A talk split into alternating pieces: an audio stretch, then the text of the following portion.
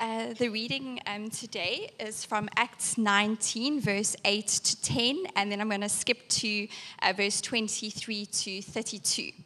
So, Acts 19, 8 to 10. Paul entered the synagogue and spoke boldly there for three months, arguing persuasively about the kingdom of God. But some of them became obstinate. They refused to believe and publicly maligned the way. So Paul left them. He took the disciples with him and had discussions daily in the lecture hall of Tyrannus. This went on for two years.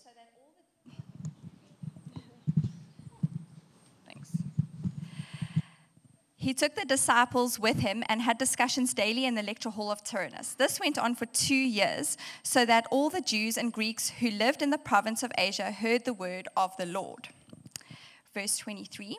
About that time, there arose a great disturbance about the way. A silversmith named Demetrius, who made silver shrines of Artemis, brought in no little business for the craftsmen.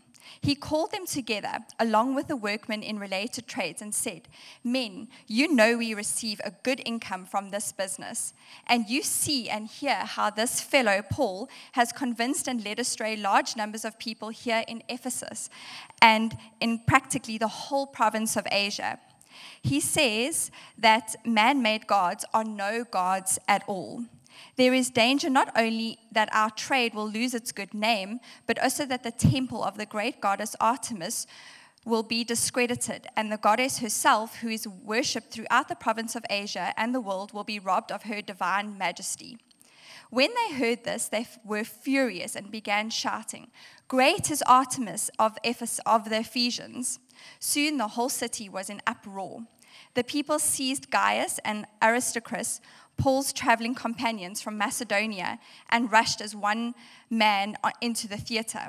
Paul wanted to appear before the crowd, but the disciples would not let him. Even some of the officials of the province, friends of Paul, sent him a message begging him not to venture into the theater. The assembly was in confusion. Some were shouting one thing, some another. Most of the people did not even know why they were there. Thank you, Haley. I'm going to call Raj up, who's preaching with us this morning. And we are starting a new series, Relate. You might even be able to see yourself in that little photo over there. 10 points if you are there. But um, you will see lessons from Ephesus on marriage, family, singleness, sexuality, and church life. And so join us over the next few weeks as we cover those topics. And over to you.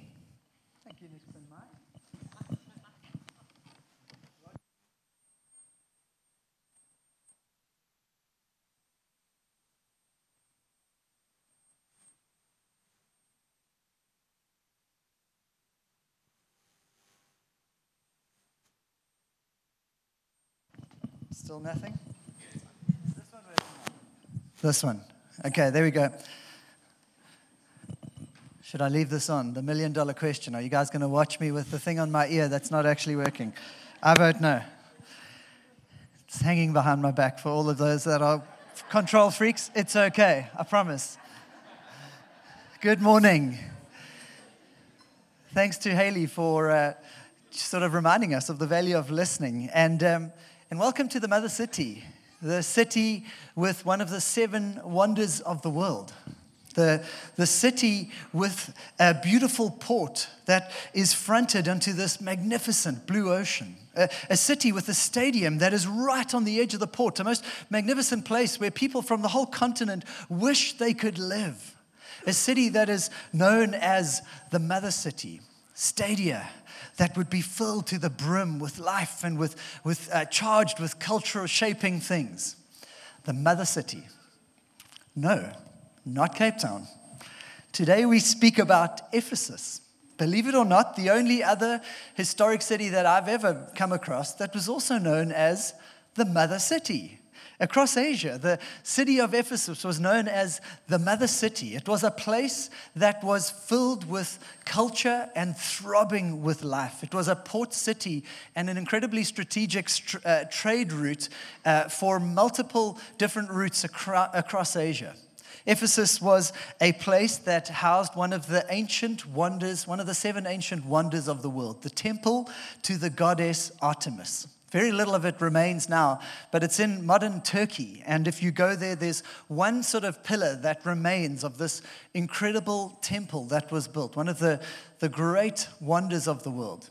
The city was a place that was renowned for housing goddess, eh, this, this temple to the goddess Artemis. She was the goddess of fertility. And so this place was renowned as a place of, of life, of, of, of culture shaping. Many people called it the mother city because it was comparable with Rome and comparable with Athens. People thought that it was really in one of the, the category of one of the great cities of the time.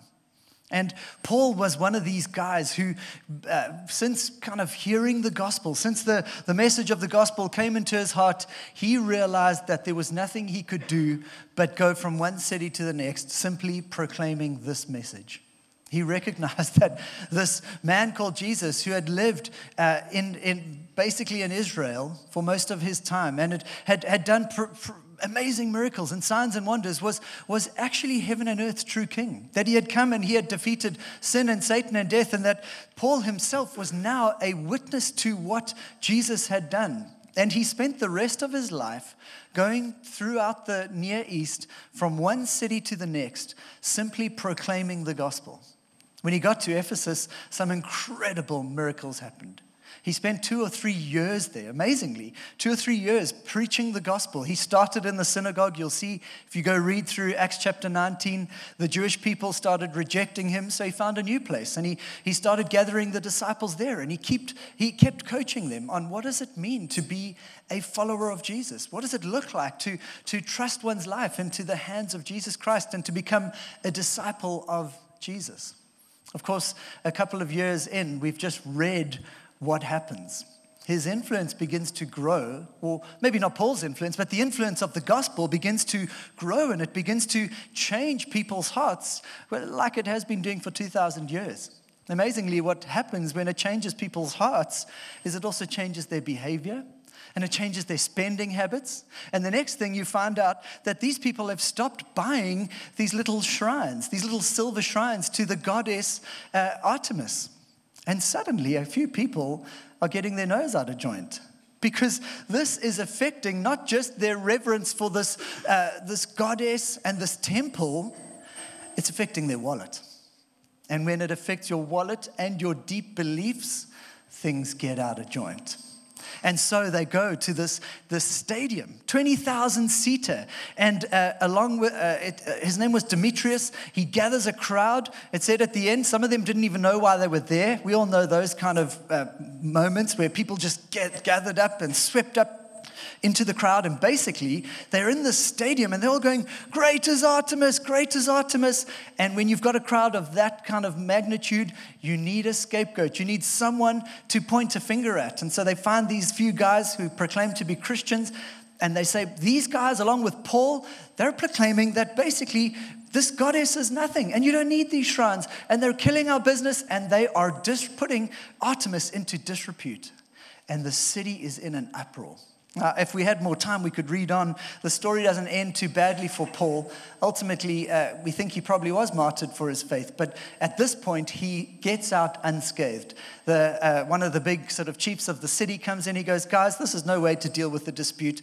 Go to the court if you want to complain about Paul. And uh, Paul and the apostles sneak out and get away without losing too much uh, discomfort in this time. Paul was beaten and he was uh, accused of much, but he got out of Ephesus soon after that, after being there for two or three years. Amazingly, 400 years later, the city of Ephesus has become a Christianized city. 400 years, and Artemis is a kind of distant memory. And the city is known for having one of the most famous Christian councils where they begin to create doctrine, and, and, and the culture of the, the Western world is shaped by this city, which has become essentially more Christian than uh, worshiping any other gods. The fundamental beliefs of most of the people of Ephesus 400 years later is Christian. Isn't that interesting? And Paul goes on and he does many other sort of uh, ministry trips. And eventually he ends up in Rome. And Nick was preaching last week because when he's in Rome, he's stuck in prison and he writes a number of letters. And one of the letters he writes is a letter to the Ephesians. And he writes back to this church that he planted that has begun to grow and begin to bear fruit and has begun to grow influence. And he writes back and he begins to give some advice. And he begins to remind them of the stuff that really matters. And in the first three chapters, theologians call these the indicatives of the gospel. He writes about the, the wonders of, of the gospel of Jesus Christ. He talks about the, the salvation by grace, the kindness of God, the, the beauty of what it means to be loved by God, to have God uh, prepare good works in advance for us. And he just talks about these lofty and beautiful truths of the gospel that leave you dizzy as you go so high into the glories of this this wonderful message that Christ is King and that He calls all humanity into a new world, into this beautiful thing called the church. And you left after chapter three going, Whoa, that is just magical. And then he gets to chapter four, and for the last three chapters, he goes away from these indicatives and he goes into these imperatives. And he starts to look at each person and he says, Now that you have found this gospel, this is how you should live. And he begins to coach them. He says, Now I want to teach you the, the manner of your life and how you should actually walk one day at a time, how you should look after your, uh, your finances, how you should uh, do marriage, how you should do singleness, how you should do sexuality, how you should understand leadership, how you should understand parenting. And he spends a whole bunch of time going into all these things. Now, what's interesting was that his gospel proclamation caused a riot then. 2,000 years later, it's these teachings that cause riots around the world, aren't they? You think of sexuality. Paul brings some real uh, interesting and, and, and profound teachings on sexuality. 2,000 years later, it's these teachings that are causing people to get up in arms and go, How dare you say this about uh, sexual identity? How dare you say this about that? Or, or, leadership and, and convictions around leadership. You've got stadia full of people saying, This is the leader we should have or marriage or the right to life. All of these values that Paul preaches from verse, uh, chapters 4 through 6 have become the hot topics of the day that are filling auditoriums and theaters with people who are believing one thing over another and are causing a kind of riot. Now, I want to sort of take a little bit of a tangent for a moment because 2,000 years after Paul penned this letter to the Ephesians, after he wrote letters to the Galatians and all the other amazing letters that he wrote, there's a man named Tom Holland who began to look into uh, sort of, he's a historian, and as a historian, he was mad about Roman civilization. Now, Roman civilization, if you're a young boy, is pretty awesome. You know, you've got soldiers, you've got like, you know, swords. It's a, it's a dream for a young kid. And, and he was this, you know, historian who basically loved dinosaurs and he loved Roman civilization. And he spent the rest of his life studying Roman civilization. He understands all the kind of uh, different dynasties, all the Caesars. He is an absolute guru. And if you go listen to his podcast, you'd just be blown away by his intimate knowledge of, of the Roman Empire. But something happened about three or four years ago, which made him actually want to write a book. But essentially, what he was doing was he was looking at Roman civilization and then he was looking at Western civilization. And it was particularly over the time where Black Lives Matter and the Me Too movement was, you know, taking over. And there was a whole bunch of heat around all these topics of sort of social justice, as it was being called. And there were people who were really rioting, literally, about these different issues. And Tom Holland, who's this historian, he's looking at Roman civilization and he's looking at Western civilization. And he's going, How in the world is this happening? You see, I understand Rome and the world into which Rome and the, and the Bible was preached and Jesus arrived. How did, in 2,000 years, the whole world stand up at one point when a person, a woman or, or, or a handful of them come up and say, I've been mistreated sexually by men? And the whole of Western civilization goes, that is not okay. He found himself going, where did this come from?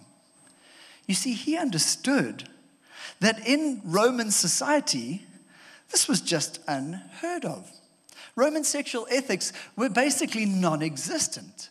2,000 years ago, there was no such thing as a sexual ethic or, or human rights for that matter. He writes this about sexual ethics in the Roman uh, uh, times. He says that every human being possessed an equal dignity was not remotely self evident a truth. A Roman would have laughed at it. If you came to a Roman and you brought him into the 21st century and you told him that every human being has equal dignity and worth, a Roman soldier would have looked at you and said, You're mad. That is not the case. It's men and it's soldiers. We've got the dignity and we get to do, with, uh, do what we want. We are the strong and the strong survive. Human rights were non existent in the world into which Paul and Jesus entered, into which the teachings of the gospel arrived. Or what about sexual ethics? Tom Holland carries on. He says, Sex was nothing if not an exercise of power. As captured cities were to the swords of the legions, so the bodies of those used sexually were to the Roman man. To be penetrated, male or female, was to be branded as inferior, to be marked as womanish, barbarian, servile, while the body of a freeborn Roman was sacrosanct. Those of others was fair game. You see, sometimes we put our Western values onto the world into which Jesus and Paul arrived, and we think it was just the same kind of value system, just with, you know, different views on the world, maybe, you know, a few different gods, etc. This was not the case. The value system was completely different. What about compassion and justice? Tom Holland writes uh, through his knowledge of, of the Roman Empire, he says that human beings have rights that they're born equal, that they owed sustenance and shelter and refuge from persecution, these were never self evident truths. These were never self evident truths. It's just not the view of a Roman person. That was the civilization's view. People, the strongest survived. If you were weak and you didn't have a home and you didn't have a way to survive, too bad for you. You don't need to look after the weak. You don't need to look after the marginalized. That is their problem. Maybe they can look after each other, but there's no uh, kind of um, responsibility that should be put on the, the strong to look after the weak. You see, what Tom Holland does, and I don't have time to convince you, but he tries to help us. And, and for that matter, Tom Holland, who is this amazing historian, has still, uh, he, he, uh, when he writes this book, he is not a follower of Jesus. He's simply asking the question how did civilization become so embedded with these values of love, of compassion, of, of sexual ethics that are so liberating and healthy? You see, what I want you to get here is that while the church is not perfect, it has a checkered history, he helps us to realize that the fundamental value set of basically all Westerners comes from the scriptures that Paul writes like the ones to the Ephesians, saturating our society for the last 2,000 years. And his teachings essentially creating a value set. It's important to get this because we don't realize whether you're a follower of Jesus, and we expect every week that some of you come to visit us, you get dragged along by someone, and you come check it out, and you don't believe in, in the gospel. Here's the thing if you live in the West and you've got a basic value set, a lot of that, whether you like it or not, is infused with biblical underpinnings. It's infused with, with a biblical worldview, especially when it comes to compassion, justice, humility. However, we're in an interesting place in history. What a guy by the name of Mark Sayers calls the gray zone. The gray zone. You see, the gray zone is this interesting season in human history where the values of our Western civilization and our society are, are largely kind of Christian values. However, our values are like a body that has been detached from the head. The arm has been taken, the other arm's been taken, the other leg has been taken off, and essentially there's people fighting for the values of different things, whether it's morality, sexual ethics, whether it's inclusivity, whether it's human rights. We've got these different things that are all being pulled apart and different people going, This is how it works. It's a bit like the kingdom without the king. That's how one theologian describes it. We live in a world that's the gray zone, whereby we've got this value system. We go, we know compassion and justice is right, but it's detached from the one who gave us compassion and justice. We live in a society that goes, we want compassion and justice, we're just not sure we want the one who brought it into the world in Jesus Christ. We want the kingdom, but we're not sure we want the king. And so our society is getting increasingly polarized as different people hold on to different uh, sort of values, different moral compasses. They believe in different things at different uh, emphases and with different sense of conviction and, uh, and thoroughness. I know this is a little complex. I know it takes a bit of uh, work, but I want you to understand this because it's so crucial as we begin to understand that all of us have a view of the world, a kind of moral view of the world, what we deem to be right and wrong, what we deem to be most valuable. We have a kind of lens through which we look at the world, and this is shaped by who we've become and what we're surrounded by. So Paul writes to the church and he goes, I know there are differing, competing moral visions for the world, but he says in chapter 4, verse 1 of Ephesians, I, therefore, a prisoner, for the Lord, urge you to walk in a manner worthy of the calling to which you've been called, with all humility and gentleness, with patience, bearing with one another in love, eager to maintain the unity of the Spirit and the bond of peace. He writes to a church in a world that is polarized. He writes where there are people who are competing, saying, No, it's this God. No, it's this moral vision. No, it's this way of living. And I think all of us have probably, even in the last week, had a moment where we've watched the news or you've had an interaction with a family member or a cousin, and you realize that there is an awkwardness between their view of what is right and wrong, what is their ethic around morality or sexuality or identity. And you find yourself going, I'm not sure where I stand on this. I'm not sure what to say into this. There is some complexity about it. And Paul writes and he says, as a prisoner, as someone writing from a distance, I urge you to walk in a manner worthy of the gospel. This, this calling that you've received, this amazing grace that God has brought to you, I want you to be unified around the way that you live. I want you to be unified around your moral vision as a church so that you can see what it is that God has called you to. It's complex, but it's important. And he says, I want you to have unity in the spirit. I want you to have peace, a kind of shalom that works amongst you as you look at this very complex and difficult world into which we all are called to live. Should we swap mics? There's a buzzing noise that's rather crazy.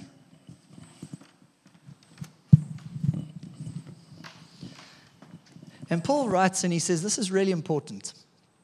I want you to get this. And I, and I, want us to get this because I think we live in a world where we want to rush past. And I want us to slow down. And it's a, it's a little bit of a complex message, and it's not always as easy to ingest. But I want us to slow down and realize that these hotly contested topics, the, the reality of these, are always there's going to come a crossroads. There's going to come a point in our lives. And, and as the church, we're going to need to go there and, and have some of these important conversations. And so today I want to just put a bit of a, a, basis, a foundation. I want us to understand what are the competing moral visions? What are the differing views that our society might have that, in fact, actually come into our lives, that we too might have? And so I want to say thank you to Mark Sayers, who kind of gives this beautiful um, sort of moral vision, these competing moral visions, a lovely table, if we could go to that next slide.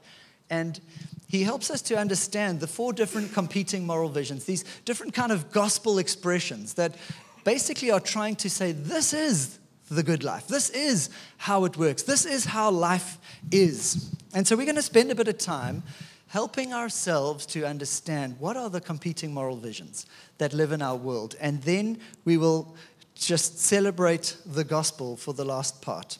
So, firstly, the, most, uh, the, the, the first competing moral vision for our lives is the hedonistic moral vision. Some people say the hedonist vision. Here, in this vision for life or one's life, the purpose of life is pleasure. This is all about you finding your deepest joy and pleasure. Happiness is the goal of the hedonist. You work to play, and if possible, you try to play at work. Life is about finding as much pleasure as often as you can. You exist for pleasure. No one ever, I've never met someone who goes, Hey, my name's Jim and I'm a hedonist. You don't do that. It's something that's baked into our conscience, it's baked into how we see the world. The purpose of life for a, hedonist is simply to derive more and more pleasure out of life. What is sin to the hedonist? Well, sin to the hedonist is to prevent pleasure, to stop someone, ourselves or others, from experiencing pleasure. It reminds me of that famous uh, 19, uh, movie based in the 1950s. Did anybody watch Pleasantville? Remember that one? Basically, Pleasantville is a black and white movie. And as these sort of uh, straight-jacketed, very conservative people start tasting different types of pleasure, and they shed themselves of moral constraints or shed themselves of other constraints in their lives, this black and white movie begins to turn into color because they're getting rid of these moral constraints that are stopping them enjoying their lives. And it's this amazing comment on the fact that the, the, the world is made for hedonism. If we had more pleasure, we could have more happiness and people would be better. So anything that stops people from experiencing pleasure is sin. That's the view in this worldview. What is the world to a hedonist? The world to a hedonist is a playground. It is your arena to explore and experience. It's all about finding as many experiences in this world as you possibly can. It takes the parenting mantra of, you know, raising kids with character and it says, you know what, that's cool, but I want to raise kids to have experiences. And it's become more and more popular. Who cares about my kids' character as long as they see the world and they have great experiences? And it becomes more and more popular. What's the attitude to faith? What's the attitude to faith for a hedonist? Well, the attitude to faith is it's too moral. It's a bit of a straitjacket. Why would you have faith? It's, it's like really is quite limiting. How can we have fun and have faith? They're going to tell me what to do. Faith is going to tell me that I can't do some things. And if I can't do some things, surely I'm missing out on the pleasure that I am made for the, the hedonist attitude to faith loves the bits that talk about, you know, adventure and fun, but hates the bits that talk about, you know, uh, dying to self and the difficulty of life and facing suffering with, you know, well. It, it resists those things. What's the solution to the problems of life for the hedonist? Well, the solution is this less rules, more pleasure. If we could have more pleasure, we would have more happiness. Uh, Reich was one of the, the sort of big proponents, a fancy philosopher back in the day. He said that actually, if, uh, if more people experience more pleasure, people like those evil fascists who did terrible things and killed masses of people, they wouldn't have done it if they just had more pleasure. Isn't that fascinating? There's this deep conviction that more pleasure would fix the problems of the world. So maybe, maybe there's a bit of a hedonist in all of us, at least parts of it. But then the next person is the moralist. The moralist view is a, is a fascinating one, probably the most complicated one. It's probably the one that, uh, it, you know, it has a bit of biblical reality. Some of us know the story of the prodigal son, the older brother, the one who likes to do things right all the time. But the moralist actually comes out as a response from the 19 sort of 60s and, and 70s. You know, the rebel uh, thing where it was actually cool to be a rebel? Anybody grow up when it was cool to be a rebel? I kind of did. You, like you were the coolest person if you went to the back of the class. If you didn't, you know, conform, those were the coolest people. Then everyone conformed to their rebellion. And then what happened was because everyone was conforming to rebellion, a whole bunch of people said, "Well, why don't we just right this ship?" We need some people who actually take responsibility. Look at our planet, it's dying. And look at these morals, they're killing us. We need some people who can do right. And in comes the world of this moralist. The purpose of the moralist is to do good. You no longer want to do bad, no longer want to be the rebel. It's a reaction to hedonism. They kind of got a lot of hashtags with the, the moralist you know, the BLM, Black Lives Matter, and, and, and Me Too, and, and trying to educate the world into making sure that they do things right. But lots of photos of, of plastic islands all around the world. We are doing the world wrong. We need to educate ourselves. The problem, the purpose of life is really to educate ourselves to do better. Sin, what is sin to the moralist? Sin is the oppression that comes from ignorance. if everyone just knew, if they read these four or five great books and they understood and they listened to these podcasts, the world would be enlightened. People would stop doing silly things and we would all get on better. We just need to be a little more tolerant, a little better educated, and the world would be fixed. Sin is the oppression that comes from ignorance. We just need more hashtags. We just need more causes to fix the world, and it will get better. So, what's the view of the moralist around the world? What is the world?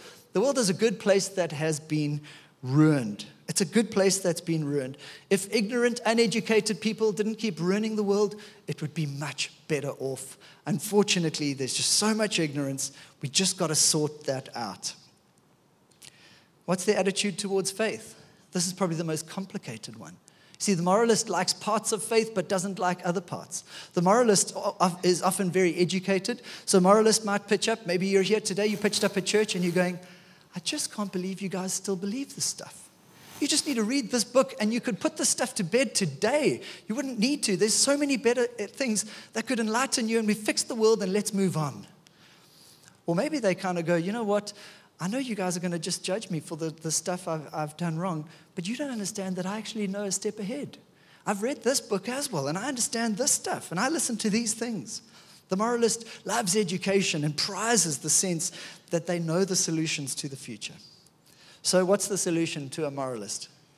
Virtuous education.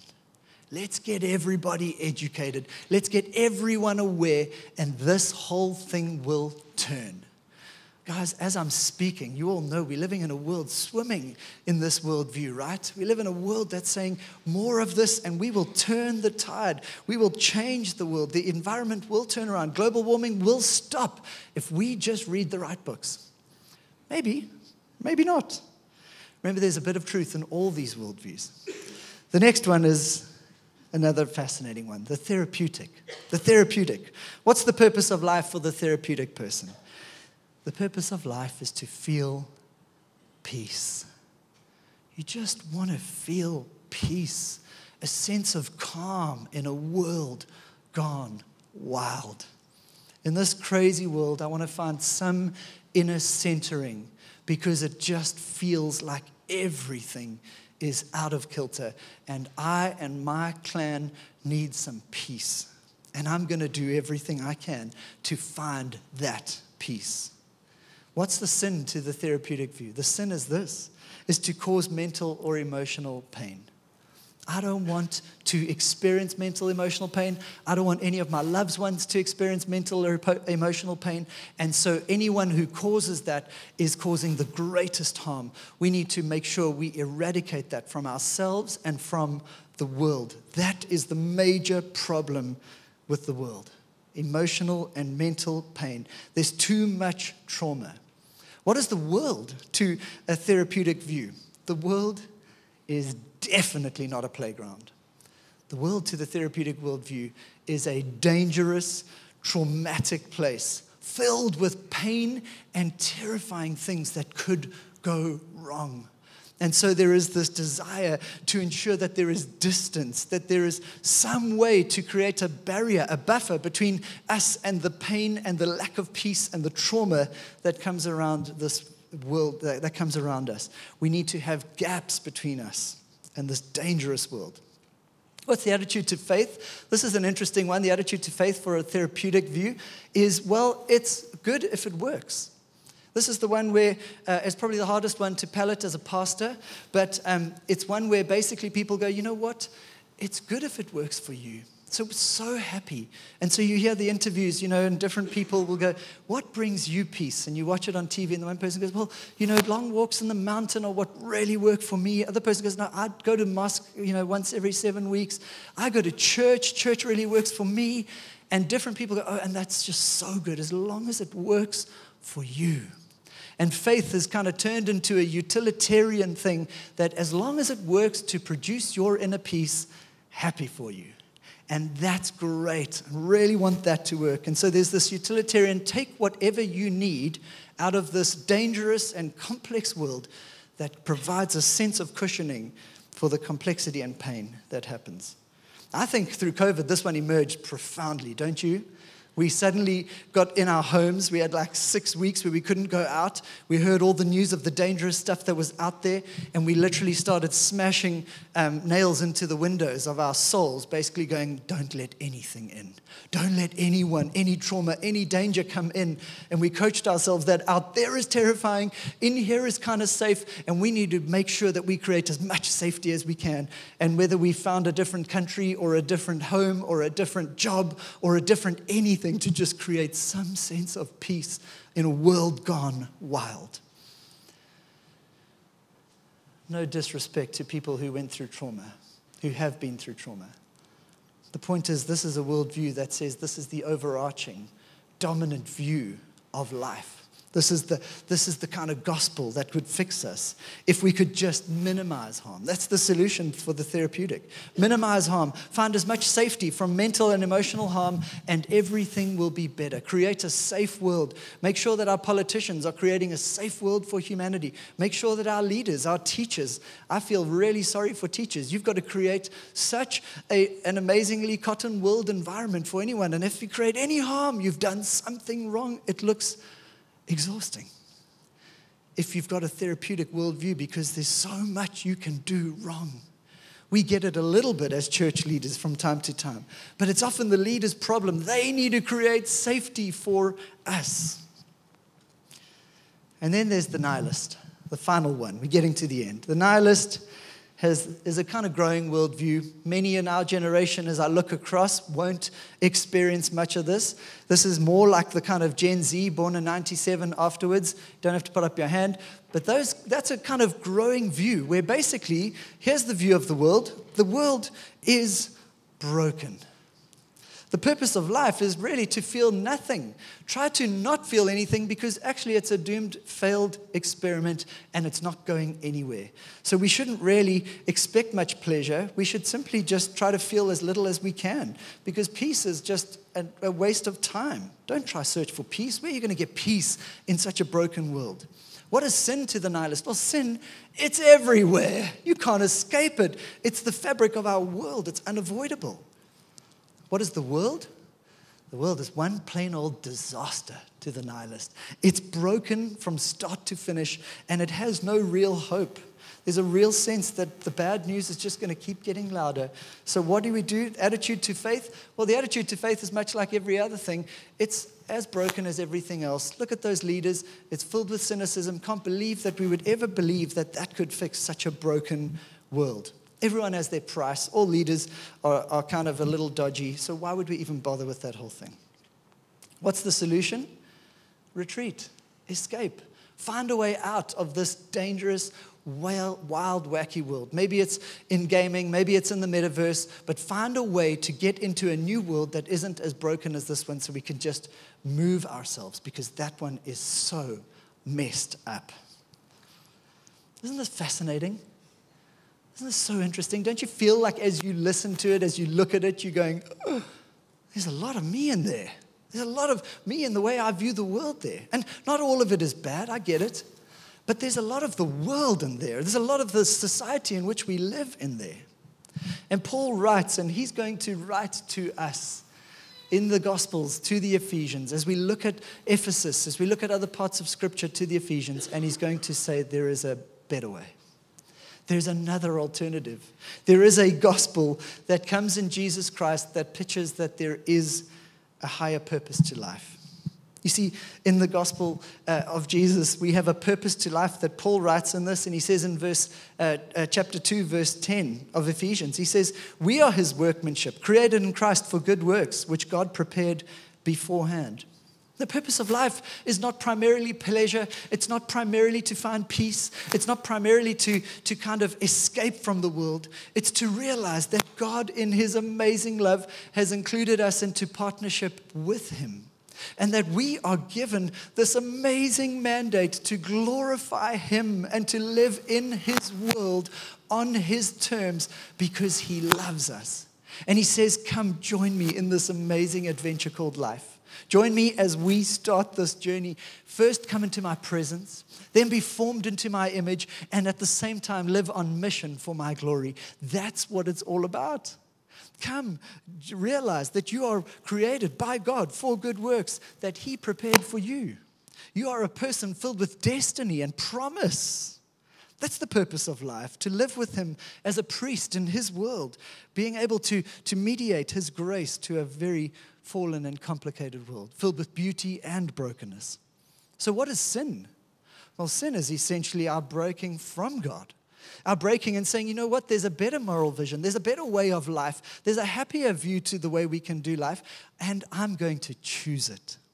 In Ephesians 2, verse 2, he says, As for you, you were dead in your transgressions and sins, in which you used to live, and when you followed the ways of this world and of the ruler of the kingdom of the air, the spirit who's now at work in those who are disobedient. All of us also lived among them at one time, gratifying the cravings of our flesh and following its desires and thoughts. Like the rest, we were by nature deserving of wrath. He's going, sin is essentially to turn your back on God and to choose your own way. It's to say, I have a new and better option. I like yours, but God, it's peace that I need. And God goes, No, no, don't turn your back on me. It's like chopping the head off the body. You don't realize that you need that to bring a cohesive whole. You need to trust me. But we love to chop off the head and try to get the kingdom without the king. That probably is another good description of sin. Try to get the kingdom, but exclude the king. Be the master of your own destiny. What's the world in this gospel view? The world is God's creation to live in and to transform, to take the raw materials of God's world and to turn it into His glory and the good of others. It's the arena in which we get to glorify God with our lives. It's the place, says Paul in Ephesians 1, verse 10, that he will unite everything together in heaven and on earth. He's going to renew all of this, and he says, Come, join me, partner with me. We're going to transform this place. Yes, it's broken. Yes, it's battered. Yes, it's bruised, but come. One life at a time, one partnership journey at a time. We are going to turn this thing around. We're going to be part of this plan. And he looks at the church in uh, chapter 3, verse 10, and he says that it was his intent, that's God, that now, through the church, the wisdom of God would be made known. He says he doesn't just look at individuals, he looks at the whole lot and he says, Come, join me on this global renewal project. Come join me as we change the world through being with me in my presence. You are the temple of the living God. You're the presence of God in the world. You're those people. And, and don't just do that. Be formed into the image of Jesus and then go on mission. You're a people on mission. What is faith in the gospel? Well, faith is that we're sinners saved by grace. This is probably one of the hardest pills to swallow. In a world that loves a bit of good therapy, wants to be filled with peace, and the bad news is that you and I are sinners. And we've duffed it and we've chosen our own vision for our life and we've gone our own route. And God, as the King of Kings, comes and He says, I died for your sin, but I am the King. And, and we're sinners. It says, For it is by grace that you have been saved. This not from yourselves. It is a gift of God, not by works, so that no one can boast. Here's the glory of the gospel. Faith is to go, I'm sinful, but I am saved by his mercy and his kindness.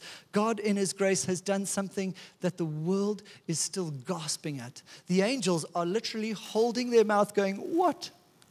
How kind is God that He would give His only Son and that He would stand in the stead of sinful human beings and He would begin the renewal project through His own death and His own resurrection? Really? Yes, really. Really. Faith is to trust that, it's to say yes to His invitation. It's to say, yes, yes, I want peace, but maybe I need to trust first the bad news that I actually have been part of bringing the brokenness. I haven't brought all the peace. And I don't know how to bring peace all the time. But I need the supernatural peace that might come as I trust you. And as I go maybe to other nations, there's people in this room who God's going to call to, to the life of the greatest peace and joy you could imagine.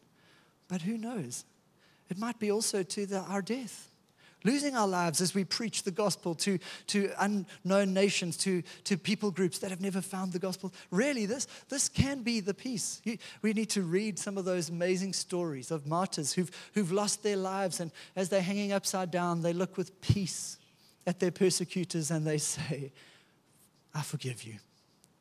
There's peace that you will never get as you coddle your family in a safe little picket fenced home. That you will never experience as we keep each other safe from the trauma of the world. There's a peace that the world doesn't understand that can be given us as we trust in Him, as we live for His glory. Yes, it's corrupt. Yes, sometimes you just want to give up on the whole thing, the whole project. You just want to say, it's fallen, it's broken, I'm a nihilist. But Jesus, by His Spirit, comes and He says, Come trust me again. Come hold my hand. Why don't you dream again? Why don't we hope again? If I could beat death then, I can beat death now. There's another world coming. If I'm alive, then I will be alive, and we will restore and renew all things. The moralist, it's to say, God, I cannot fix it all. To get to the end of ourselves and say, My good deeds are not enough. I cannot save the planet, but you will. And today I choose to give you my trust and choose your moral vision for the world. What's the solution? I'll land with this. Maybe the band can come join us. We're going to sing the glories of the solution together. The solution is simple trust. Trust Him. The, the, the, glory of the gospel is that He's done what we could never do. And He's died the death that we should have died. And He comes and He calls us and He says, Trust me. There's a couple of questions that we're going to put up here. And maybe as you stand, you just want to read these questions because there's shards of hedonist, therapeutic, moralist, nihilists in all of us. Stand with me and let's read these together, not out loud, but I'm going to read them. And you just maybe want to reflect on your own journey with Jesus. Maybe it's your not yet journey with Jesus. Maybe you're today going, maybe I need to rethink this. The hedonistic part of us. Can you see ways you can trust God for your truest pleasure? What area do you need to trust Him more than your next pleasure? For the therapeutic, can you see that God calls you to supernatural peace? How might you need to risk losing peace in finding His purpose and living for His glory? To the moralist, can you see where you might lose perspective at times? In which areas your passion can distract you from God's greater plan and purpose? Nihilist, can you recognize in yourself the longing for hope, even if it's faint, for love and a renewed world?